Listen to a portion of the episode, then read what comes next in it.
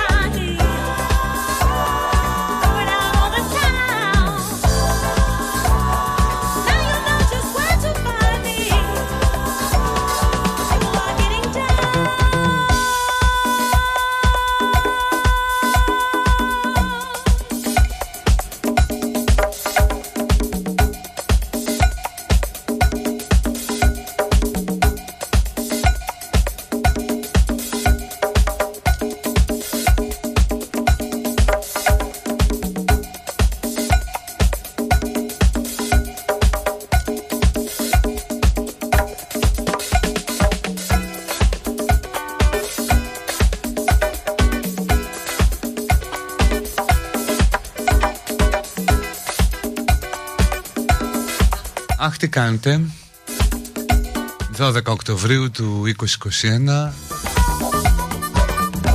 με ένα πολύ ωραίο φθινοπορεινό καιρό έξω, έτσι με αυτό το μουντό ουρανό, την υγρή ατμόσφαιρα, τη λελογισμένη ψυχρούλα το βράδυ, που θες να πάρεις αγκαλίτσα το λούτρινο αρκουδάκι σου, να τυλιχτείς με μια κουβέρτα στον καναπέ και να βλέπεις τη Μαρία Κίτσου να κλαίει. Πόσο κλαίει πια, φτάνει ρε εσύ. Δηλαδή θέλει ένα κουβά δάκρυα το επεισόδιο, ή την αγωνία από το σασμό αν θα κρατήσει μία το παιδί.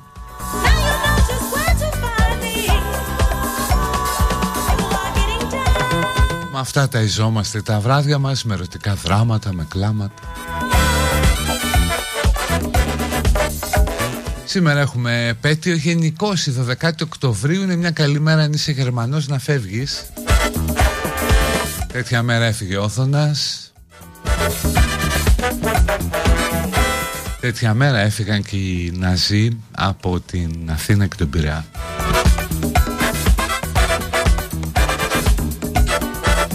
Έφυγαν τον Οκτώβρη του 44 για να μπορέσουμε μετά και εμείς να σφαχτούμε με την άνεσή μας.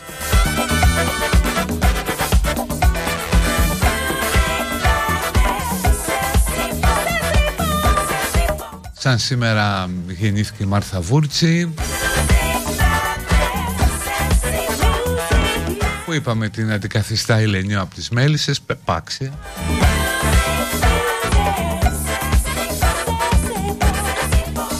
Ενώ σαν σήμερα το 1996 έφυγε από τη ζωή ο Ρενέ Λακόστ.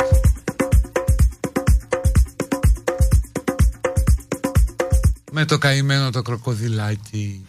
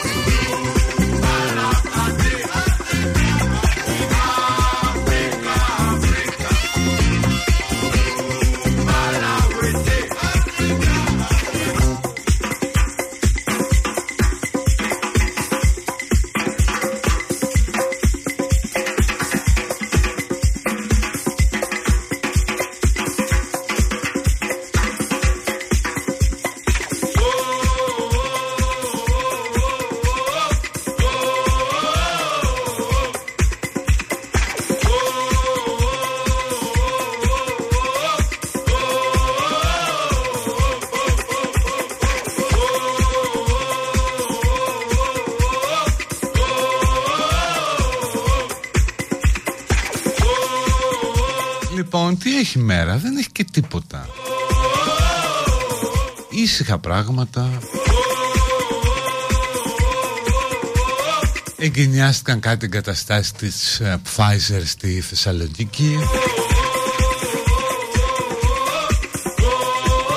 Καλό είναι γενικώς ότι φαρμακευτικό και υγειονομικό εκεί πάνω, γιατί δεν τα πάμε και καλά με την πανδημία. Τώρα να σας πω κάτι, μπορεί να τα πάρετε μερικοί. Έβλεπα χθες ένα πίνακα που συσχέτιζε το ποσοστό εμβολιασμών με τον δείκτη ανθρώπινης ανάπτυξης. Ο δείκτης ανθρώπινης ανάπτυξης μετράει το μορφωτικό, το βιωτικό επίπεδο και το προσδόκιμο ζωής κάθε χώρας. Έβλεπα λοιπόν σε αυτό το πίνακα ότι ουσιαστικά το ποσοστό των εμβολιασμών που έχει πετύχει κάθε χώρα αντιστοιχεί στη θέση της στο δείκτη ανθρώπινης ανάπτυξης. Δηλαδή όσο πιο υψηλός είναι αυτός ο δείκτης, τόσο πιο πάνω πάει και το ποσοστό των εμβολιασμένων πολιτών. Εμείς τώρα σε παγκόσμιο επίπεδο είμαστε σε αυτό το δείκτη στο νούμερο 32. Στην Ευρώπη είμαστε λίγο πιο κάτω από τη μέση. Και αντίστοιχα είμαστε και στους εμβολιασμούς. Βλέπεις ας πούμε ότι τελευταία χώρα είναι η Βουλγαρία.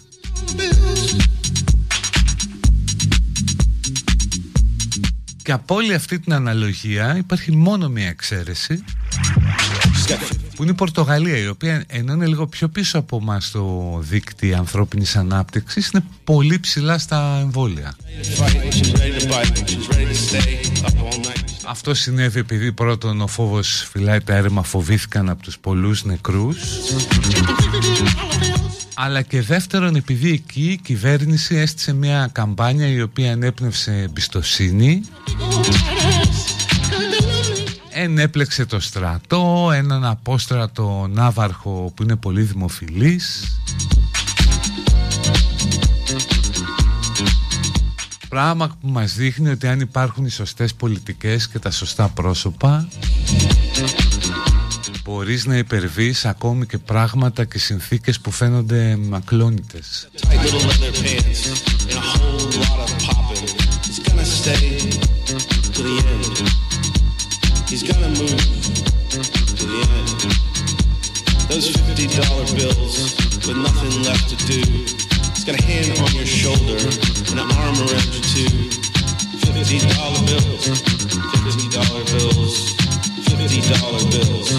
Burning up my pocket.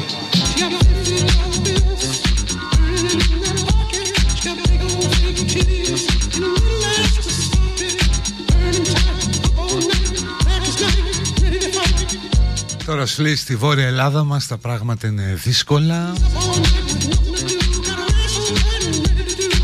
Τουλάχιστον άμα βγει καμιά μετάλλαξη από εκεί, μπορεί να την πούμε Μέγα Αλέξανδρο,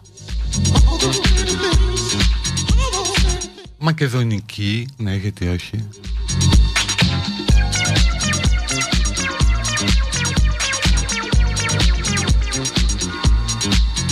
Όπου βλέπω ένα μήνυμα τώρα που αν το διαβάσω θα γίνει χαμός και γι' αυτό δεν το διαβάσω. Καλημέρα, την Κυριακή έπρεπε να κάνω rapid γιατί είχα επαφή με κρούσμα. Η ουρά των ανεμβολίαστων που περίμεναν rapid για εργασία βρώμαγε λαϊκουριά και αμορφωσιά.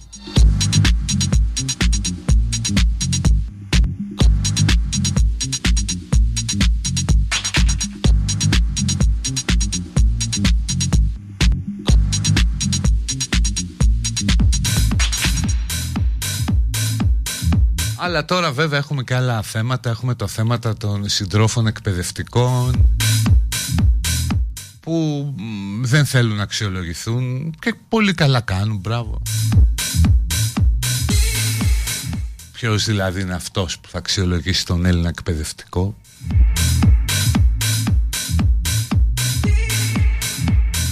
Από τη στιγμή που μπαίνεις στο σχολείο, ανεβαίνεις στην έδρα, θα κάτσεις 30 χρόνια.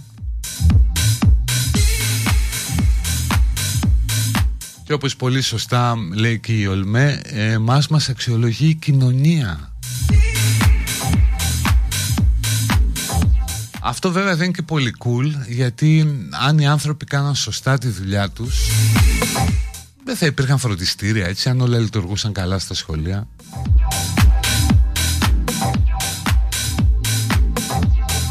Δυστυχώς οι μόνοι που μπορούν να αξιολογήσουν και να κάνουν αξιολόγηση είναι αυτοί που έχουν λεφτά και στέλνουν τα παιδιά τους στα ιδιωτικά σχολεία.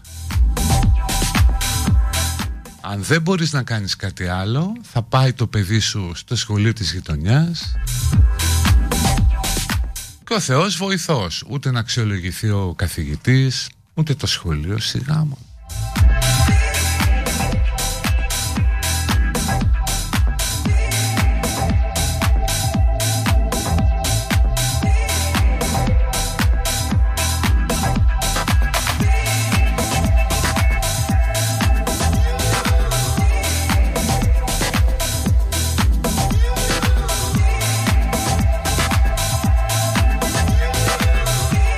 Και αυτό που λένε ότι μας αξιολογεί η κοινωνία, θα ήταν πραγματικά πολύ ενδιαφέρον αν μπορούσε η τοπική κοινωνία, δια του συλλόγου γονέων ας πούμε, να αξιολογήσει και αυτή το σχολείο και την εκπαίδευση που παίρνουν τα παιδιά τους.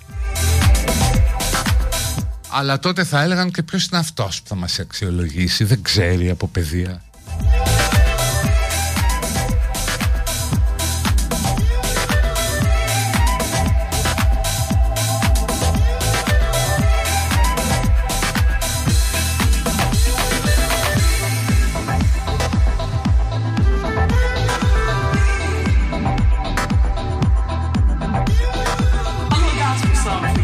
Εντάξει, υπάρχει και αντίδραση για την αξιολόγηση των σχολικών μονάδων. Right. Μα αν δεν αξιολογείς τη σχολική μονάδα, πώς θα αναδείξεις τα προβλήματα, ρε εσύ?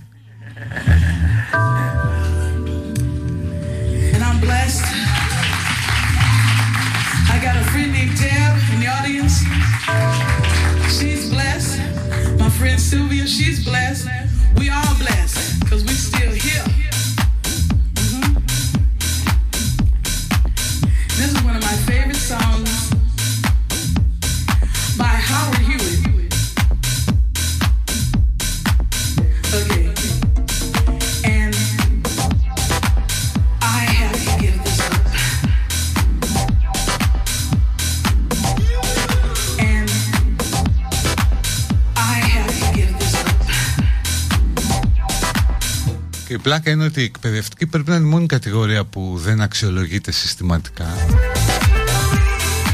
Όλοι οι υπόλοιποι αξιολογούμαστε, έτσι, ό,τι δουλειά κι αν κάνεις. Και αν βρεθείς με αρνητικό πρόσημο στην αξιολόγησή σου, μπορείς να χάσεις και τη δουλειά σου.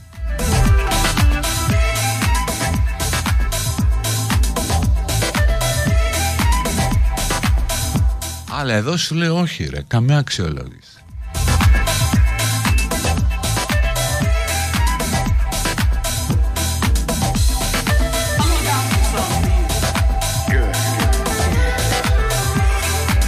Οπότε άσε τα παιδιά αυτών που δεν έχουν στα δημόσια σχολεία και όπως είναι, και να νομίζουμε ότι το μοναδικό πρόβλημα του σχολείου είναι τα κουφώματα και η θέρμανση, και άσε τους πλούσιους να τα στέλνουν στα ιδιωτικά, να πληρώνουν τα ιδιαίτερα για το σπίτι.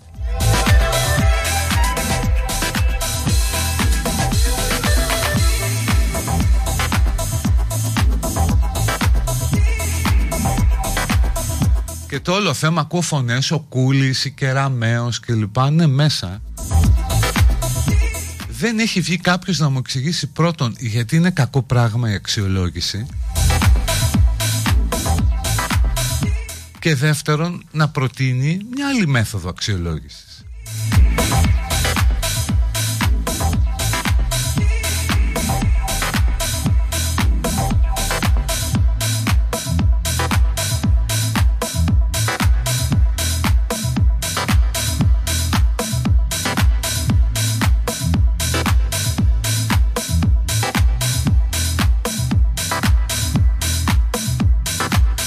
Επίσης, το πλαίσιο της αξιολόγησης δεν προβλέπει απόλυση, έτσι, αυτό είναι γνωστό.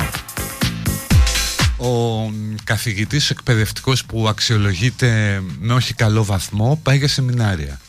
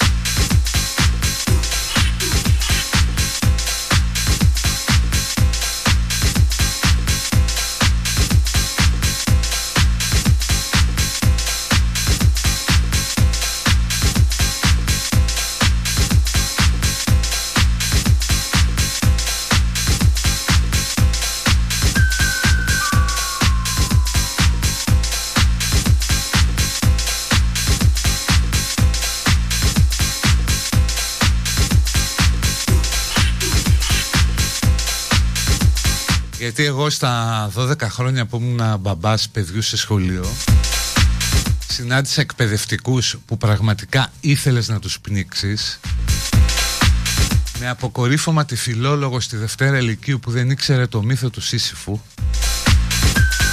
Μάλλον τον ήξερε λάθος, ότι ο Σίσυφος μετέφερε νερό.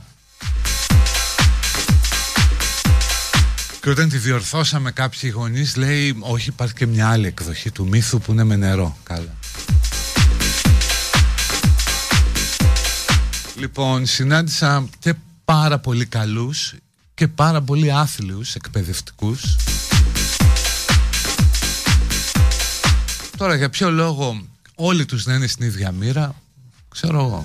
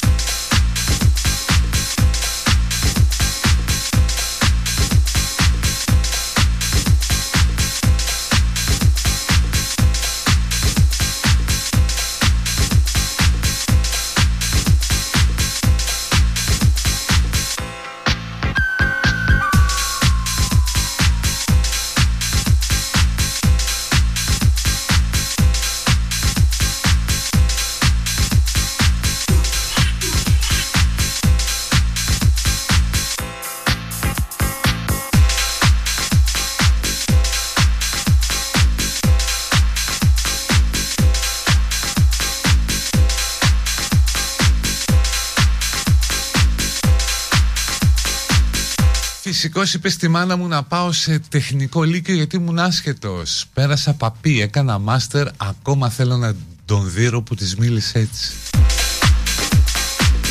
Ναι, εντάξει, είναι βέβαιο ότι οι καλές ιστορίες από δασκάλους και εκπαιδευτικούς είναι περισσότερες από τις κακές.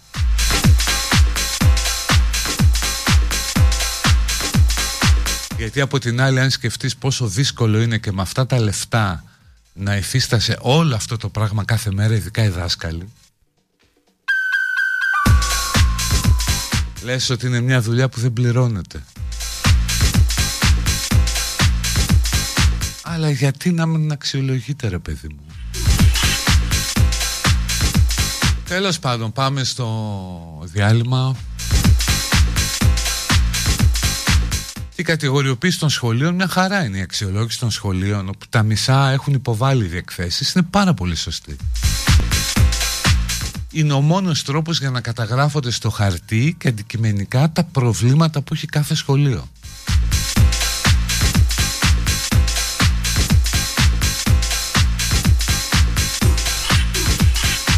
Και να εννοείται ότι θα υπάρχουν καλύτερα και χειρότερα σχολεία, που το περίεργο. Πρέπει όλα να θεωρούμε ότι είναι καλά.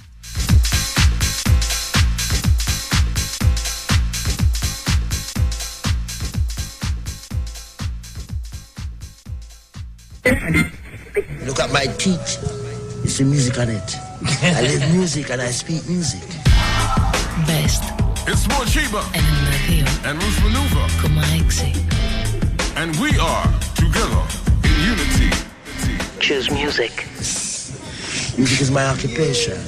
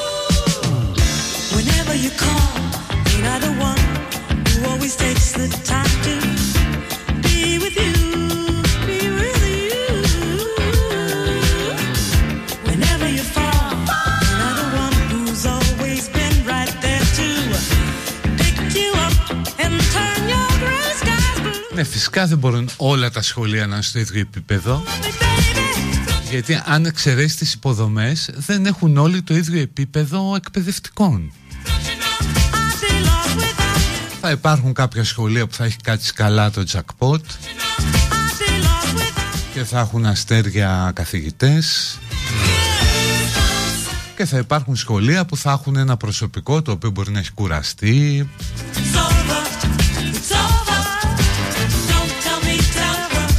Που να μην έχει όρεξη, που να έχει ταλαιπωρηθεί από άλλα εσωτερικά προβλήματα του σχολείου.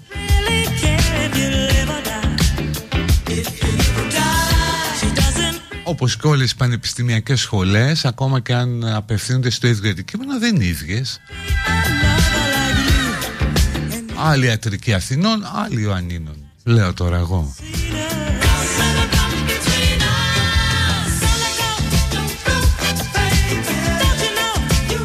Τα νοσοκομεία επίσης δεν είναι όλα ίδια.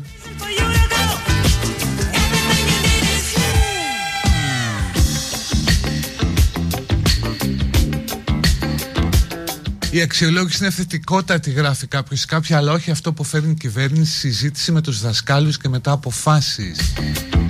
Μα εδώ υπάρχει ένα πρόβλημα, ότι δεν έρχεται μια πρόταση από κάτω, ότι παιδιά πρέπει να αξιολογούμαστε έτσι.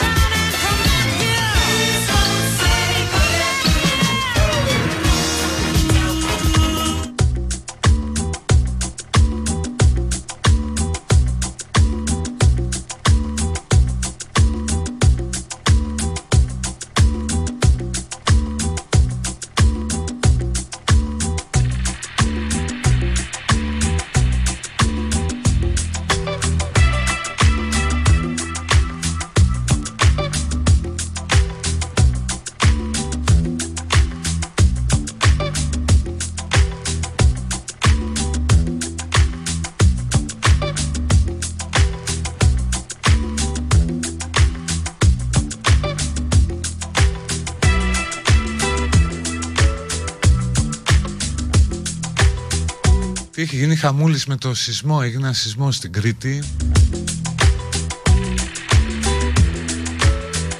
6,2 Ρίχτερ, ανοιχτά της Ιτίας, κουνήθηκαν και οι Κυκλάδες δυνατά.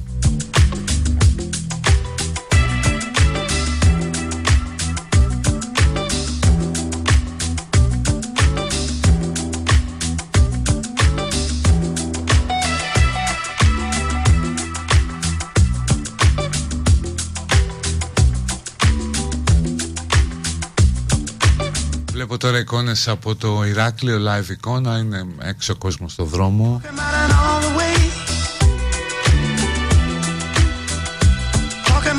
Στη Σιτία αναφέρονται ζημιές.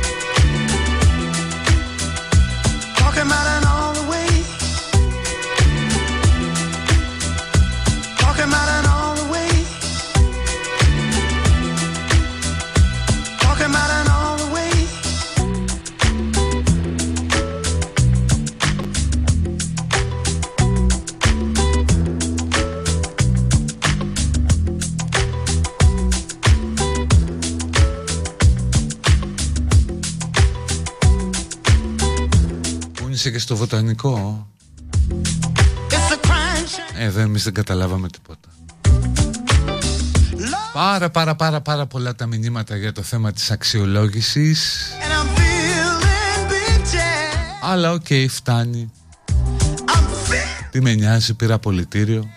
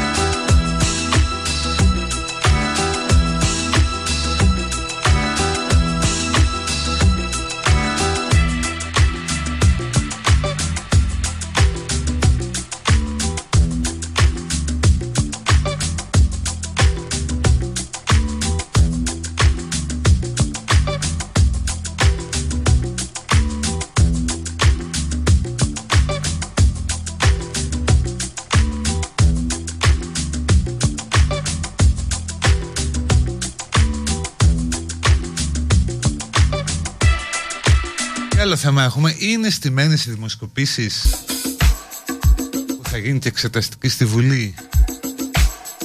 Δεν ξέρω, ούτε νομίζω ότι μπορεί να το μάθει κάποιος. Δηλαδή να παίρνεις μία δημοσκόπηση, τη σηκώνεις και να λες τώρα αυτή είναι στημένη, τι δείγμα είχε και ποιοι είναι στο δείγμα, φέρτε μας να τους δούμε. Δεν μπορεί να γίνει αυτό. Οπότε θα μείνουμε με την απορία. Και ούτως ή άλλως ο κόσμος δεν εμπιστεύεται τις δημοσκοπήσεις, Ούτε νομίζω ότι δίνει και σημασία, ούτε ψηφίζει βάσει δημοσκοπήσεων.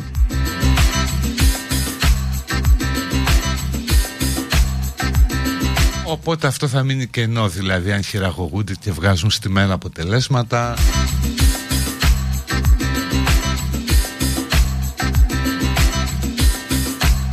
Τώρα αν υπάρχει χειραγώγηση των μέσων, φυσικά και η κυβέρνηση έχει εξαιρετικές σχέσεις με τα μέσα, ειδικά τα μεγάλα. Τους έχει σπρώξει πάρα πολύ χρήμα από τη λίστα πέτσα. Αλλά νομίζω ότι θα έχει αυτή την εξαιρετική σχέση ακόμα και αν δεν έπεφτε το χωρήμα. Γιατί πολύ απλά τα συστημικά μέσα προτιμούν συστημικές κυβερνήσεις.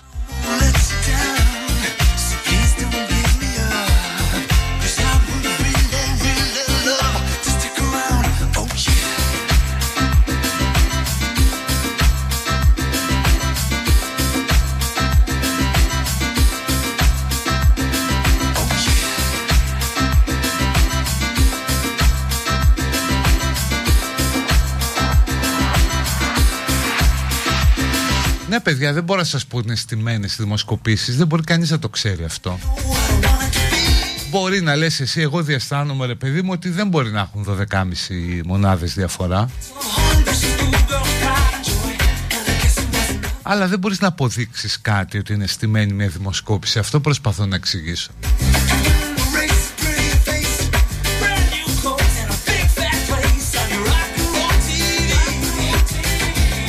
Κατά τη γνώμη μου δεν έχει σημασία, δηλαδή ο κόσμος δεν πάει να ψηφίσει μέσω δημοσκοπήσεων.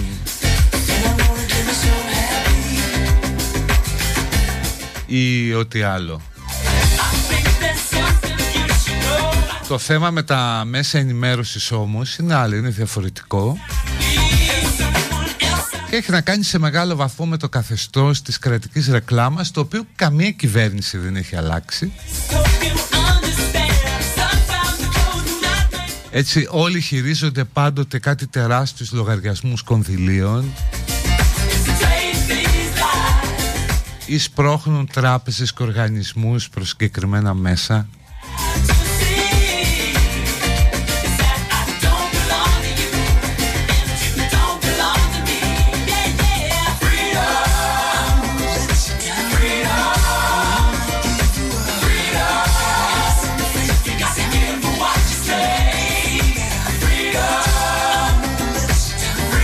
Δηλαδή κανένα κόμμα, ούτε και αυτά που κόπτονται για τη λειτουργία της δημοκρατίας και για τη χειραγώγηση του τύπου, κανένα καταραμένο κόμμα δεν έχει καταθέσει ποτέ μια πρόταση και να πει παιδιά θα υπάρχει ένας ανεξάρτητος φορέας, όχι ελεγχόμενη επιτροπή να έχουμε να λέμε, μια ανεξάρτητη αρχή η οποία θα χειρίζεται την κρατική διαφήμιση.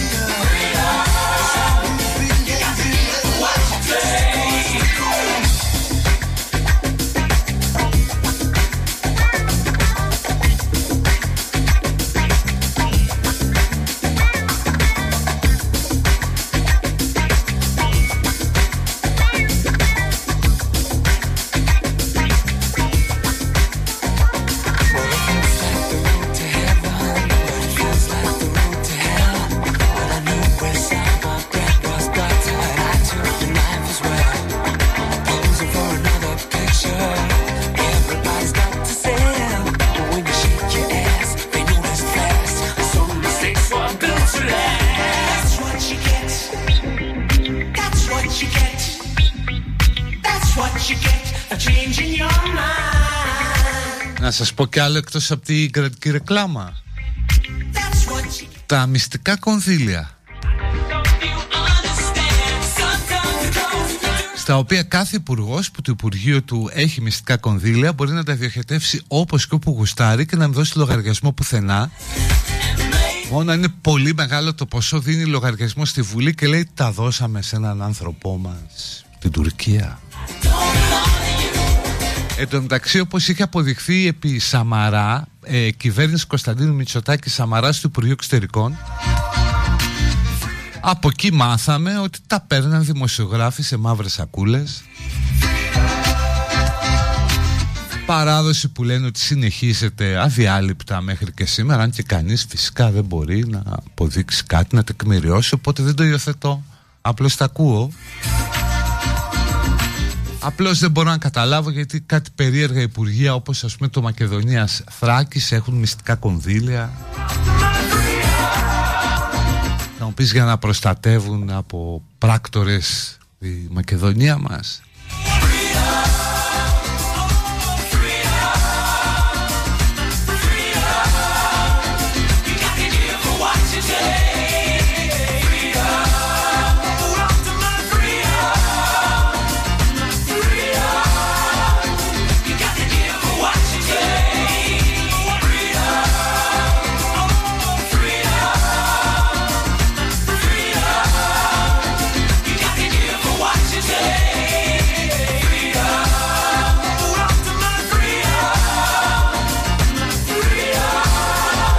Λοιπόν, πάμε στο διάλειμμα και τα λέμε μετά.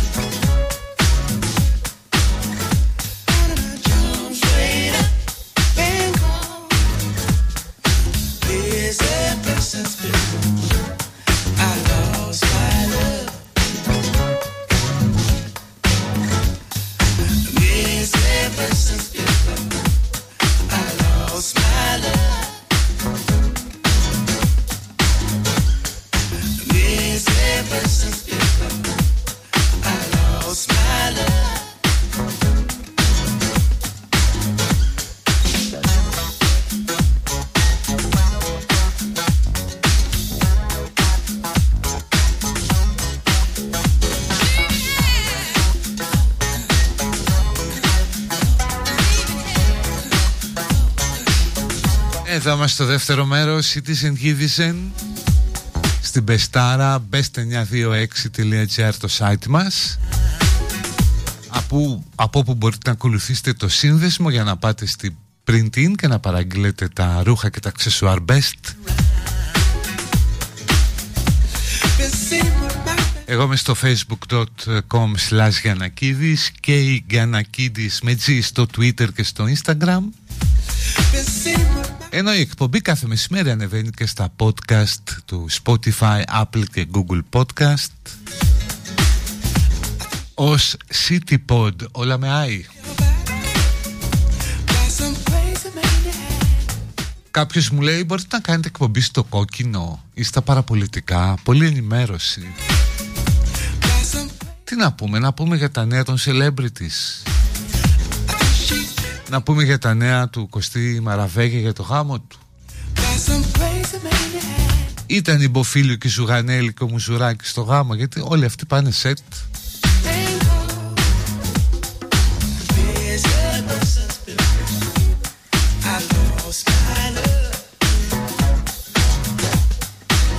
Και είναι και η σοκαριστική είδηση της ημέρας, όπου ο επόμενος Σούπερμαν έρχεται ως bisexual. Εντάξει, τόσα χρόνια τζάμπα το κολάν. Τζάμπα το κολάν και η Μπέρτα, ναι.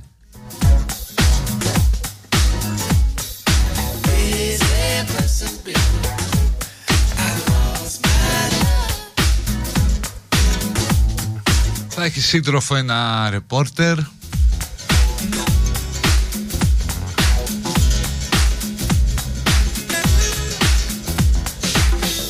Πολύ ωραίο, θα πετούν μαζί στα ροζ σύννεφα. Θα είναι ροζ πια τα σύννεφα που θα πετάει ο Σούπερμαν.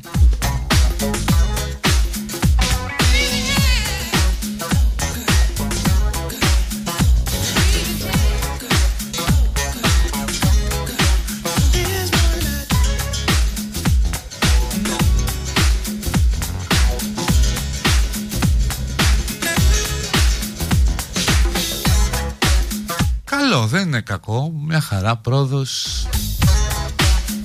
Ο Batman αντάχει με το Robin.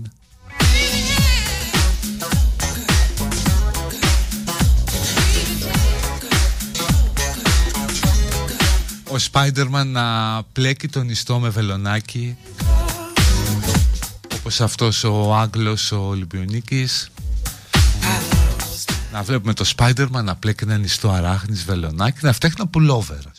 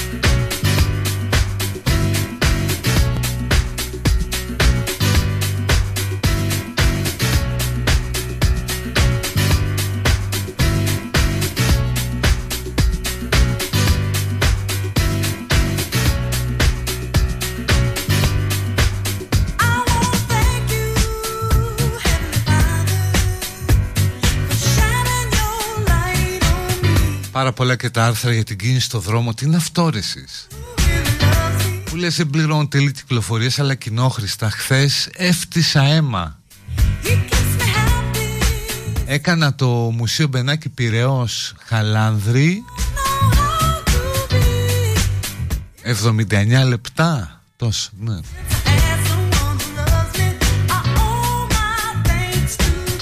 Διότι ο κόσμος δεν παίρνει μέσα μαζικής μεταφοράς λόγω πανδημίας. Έχουμε αγοράσει και περισσότερα αυτοκίνητα.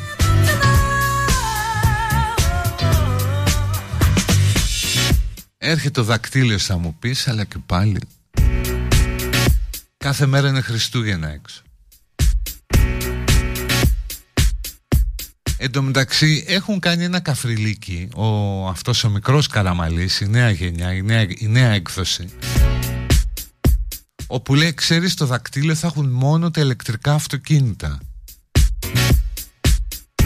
Εν τω μεταξύ μέχρι τον προηγούμενο μήνα αγόραζε κόσμος αυτοκίνητα αντιρρυπαντικής τεχνολογίας Euro 5, Euro 6 γιατί νόμιζε ότι θα κυκλοφορεί στο δακτύλιο. Και μιλάμε τώρα για ανθρώπους που μένουν στο κέντρο της Αθήνας, έτσι.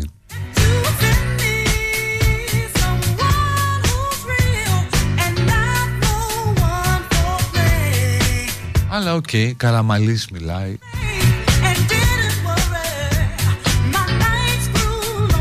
Αύριο έχει και μια εκδήλωση στο Ίδρυμα Κωνσταντίνου Καραμαλή,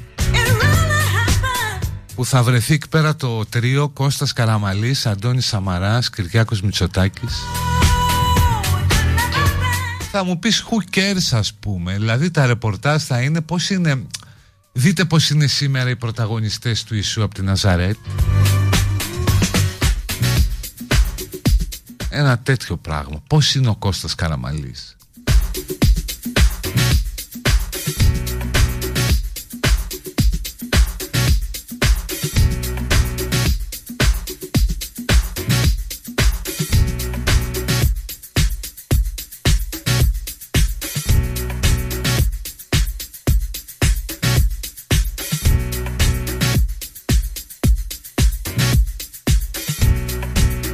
Το ξέρω ότι ο κόσμος δεν μπαίνει μέσα μαζικής μεταφοράς. Το δείχνουν τα στατιστικά, παιδιά, από την κίνηση των μέσων.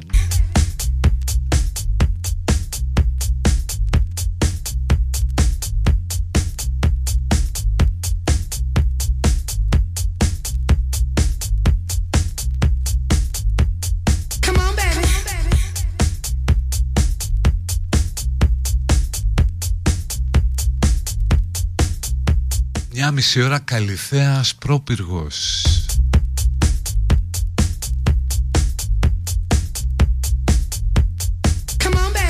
Μία ώρα λέει ο άλλος έκανε Μαρούσιο Μούνια.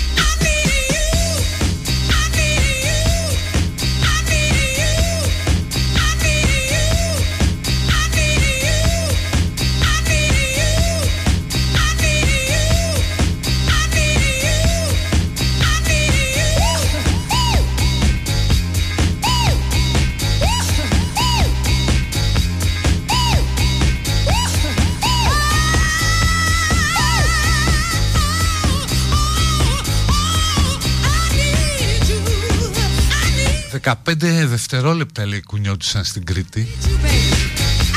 Μέχρι στιγμής δεν υπάρχουν αναφορές για τραυματισμούς.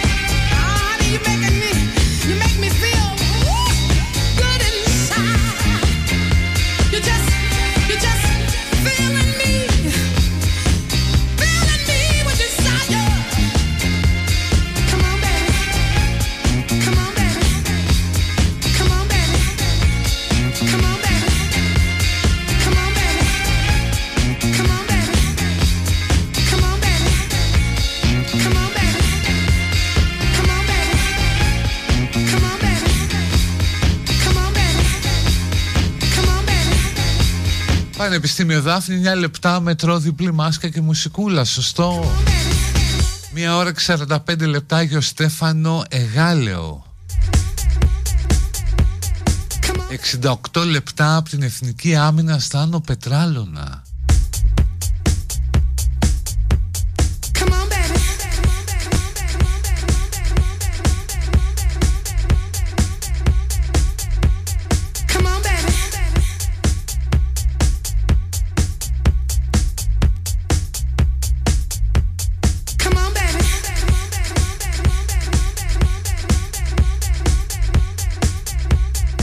1 να μπεις σε ένα βαγόνι του ηλεκτρικού στις 9 για να δεις αν ο κόσμος παίρνει τα μέσα μαζικής μεταφοράς.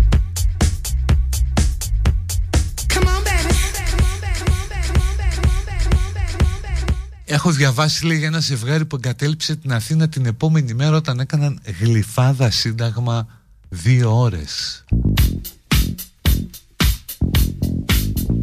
Μα και εγώ που θέλω να πάω γλυφάδα, να δω τα νύψη μου, αυτό σκέφτομαι.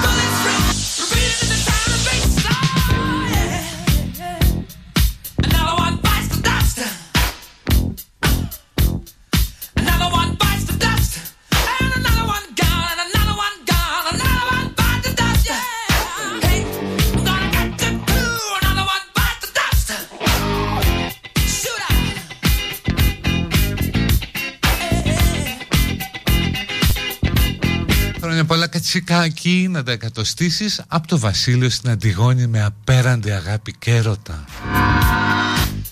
Άρα δεν σε σουβλήσει ποτέ, Αντιγόνη.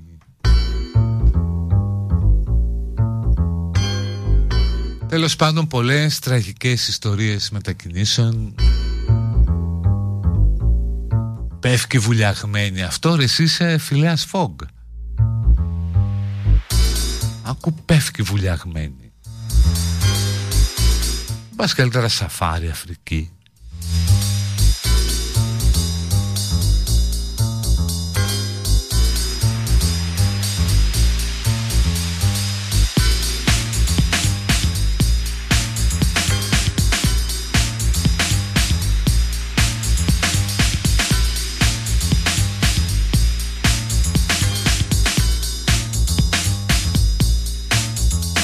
Take a ride, get on the trip, get hip, slip and slide. We're moving on a grooving train. Don't stop, don't restrain this feeling. It's like an ego gliding. Can you feel the symbols riding high? Can you take the vibe? Let it fly. Don't deny it. Face it. Get with the truth. Let it rip and raise the roof. We're flowing and the beat keeps going. Can you hear the horn? It's blowing down on a swinging bass. It's a sound that makes you face the fact. There's no deceit. Swing is king and everything is... Αυτός που πάει Πεύκη βουλιαγμένη το έχει κάνει, ειδικά στην επιστροφή από τη βουλιαγμένη στην Πεύκη, ακόμα και 3 ώρες.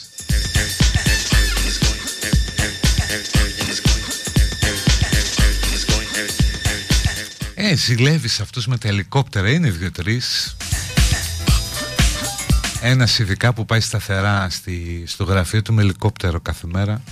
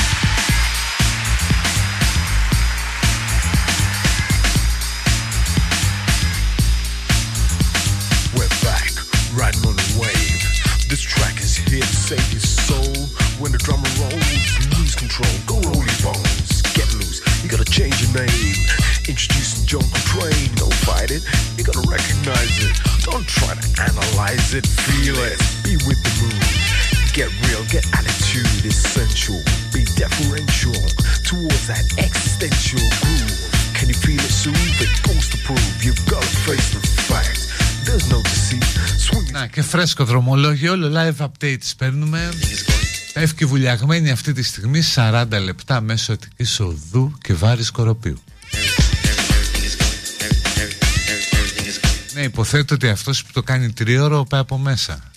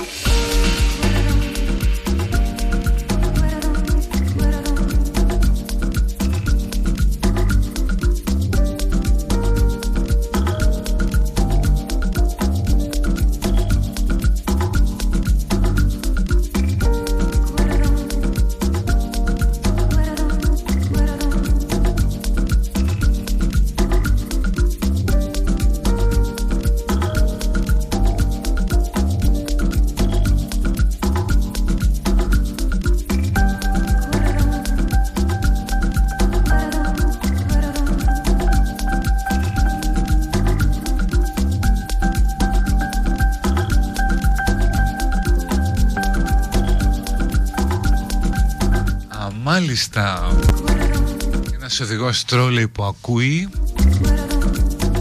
λέει ότι το λεωφορείο γεμίζει, αλλά μόνο το 40% χτυπάει εισιτήριο η κάρτα. Και έτσι φαίνεται μικρότερη κίνηση στα μέσα μαζικής μεταφοράς. Όλα αυτά εις γνώση της εταιρείας. Αλλά ναι, σιγά τώρα μην δυσαρεστήσουμε τον κόσμο και πάμε και ζητήσουμε εισιτήρια.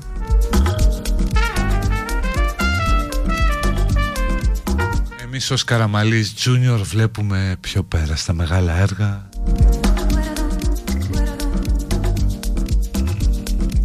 Για να ψωρώ εισιτήριο τώρα. Τότε εσείς τι συμβαίνει? Δηλαδή είναι γεμάτα τα μέσα μαζικής μεταφοράς, είναι και γεμάτη δρόμη. Τι διάλογοι?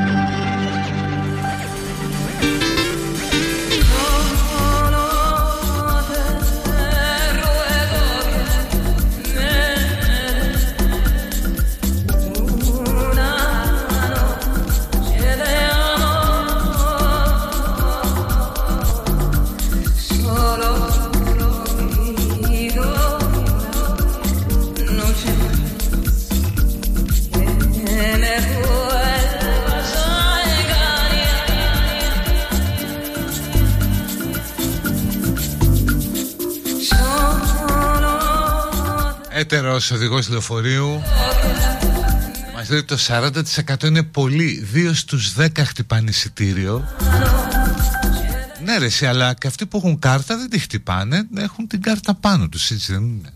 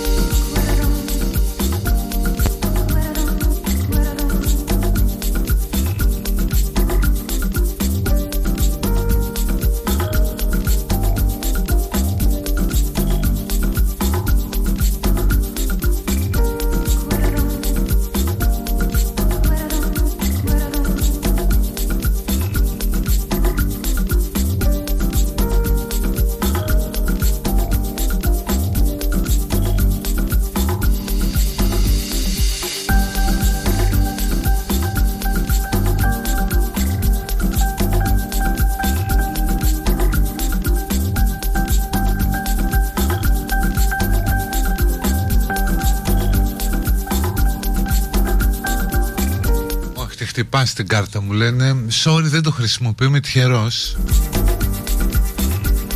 Χρησιμοποιώ μόνο πόδια, ποδήλατο.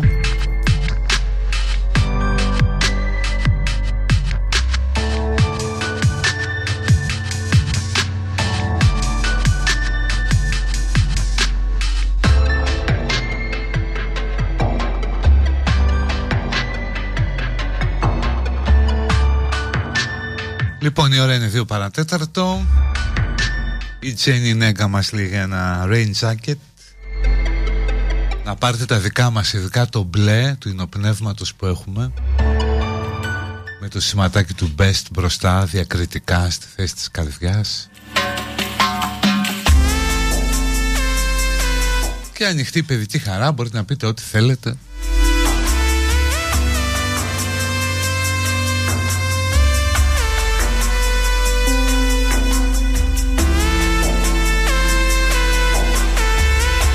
Αν δεχόμαστε παραγγελίες, αν είναι κάτι εύκολο, άντε ρίξτε το.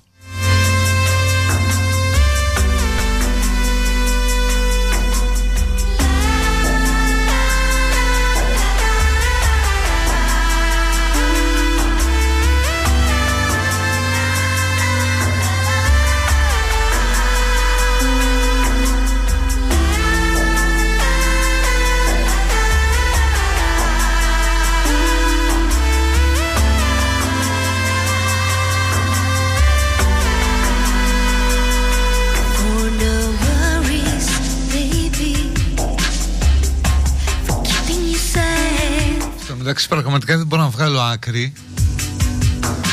Θα πάρω τηλέφωνο τώρα. Υπάρχουν άλλοι που γράφουν ότι δεν χρειάζεται να χτυπήσεις κάρτα. Baby.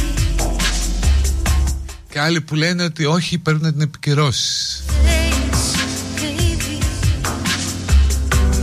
Και κάποιος που νομίζω ότι είναι το πιο σωστό λέει ότι κανονικά πρέπει, αλλά στην πράξη δεν το κάνουν, γιατί μπαίνεις για να βρεις θέση.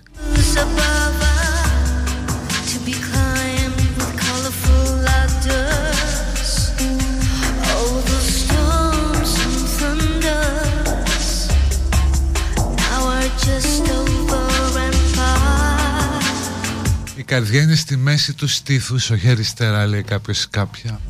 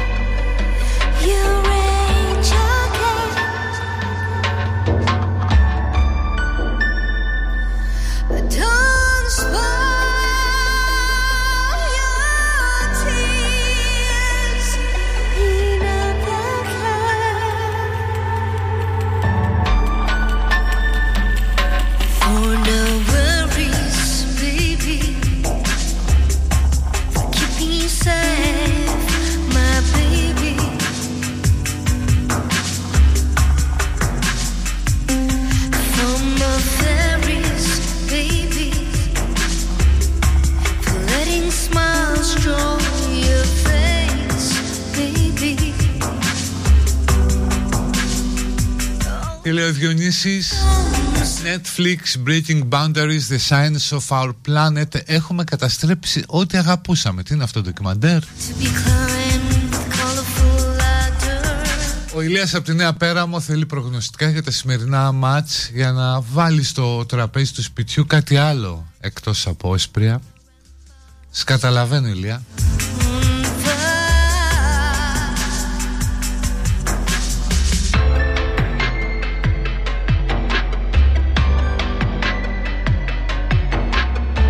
Νομίζω Σουηδία, Ελλάδα, Χ.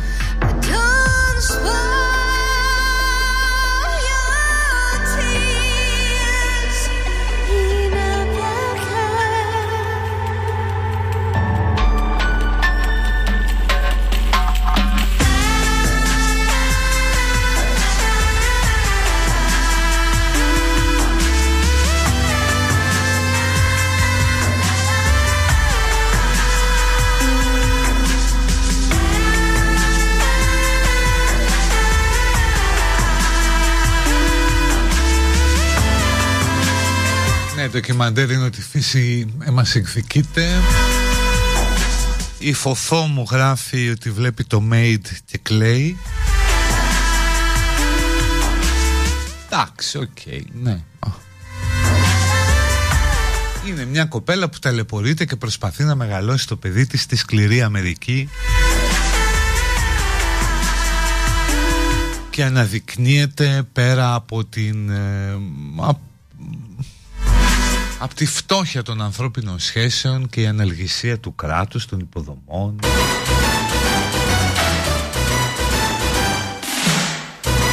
Ξεκίνησε να ρίχνει παπάδες στην Κηφισιά.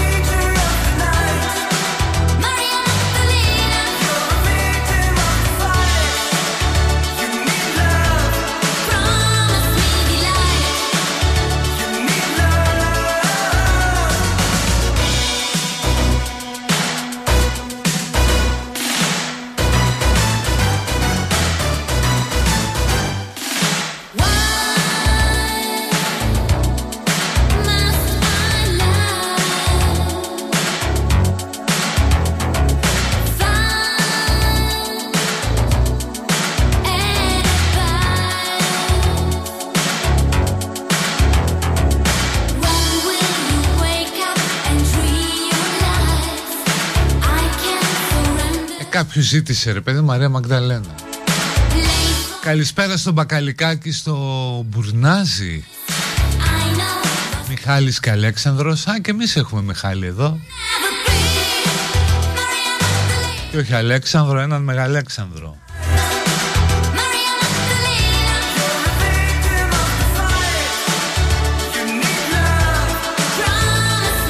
Όχι, δεν είμαι με το ποδήλατο, παιδιά, λόγω βροχής. Φοβάμαι τις γλίτσες και όλα αυτά.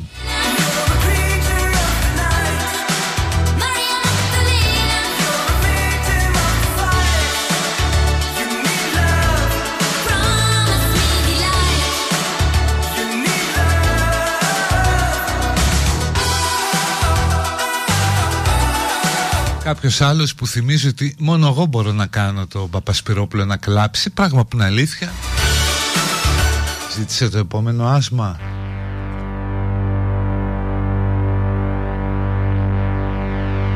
Όταν έκλαψε πολύ ο Παπασπυρόπουλος.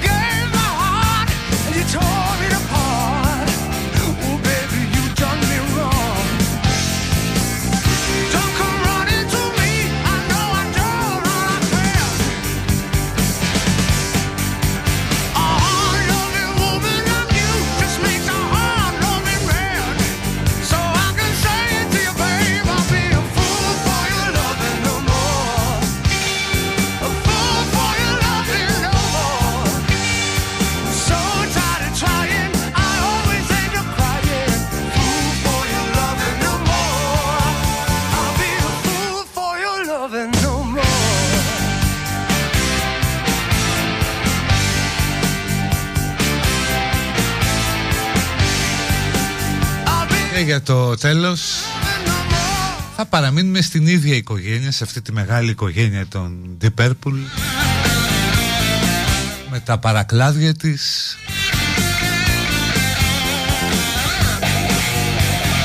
αυτή ήταν η White Snake, και θα κλείσουμε με τους Rainbow, γιατί η Φανή μας ζήτησε κάτι τρυφερό, λέει. Ορίστε αυτό, το αγαπημένο μου.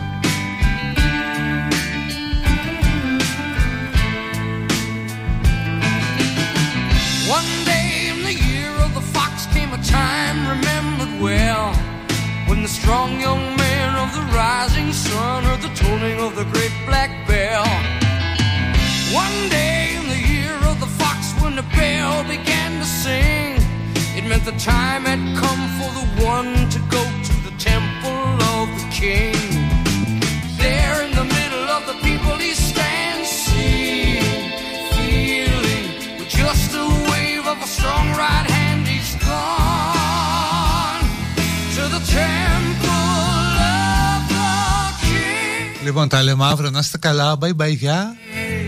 Για να ακούτε το podcast, Κωστάκι, sorry που κόβε τα απότομα.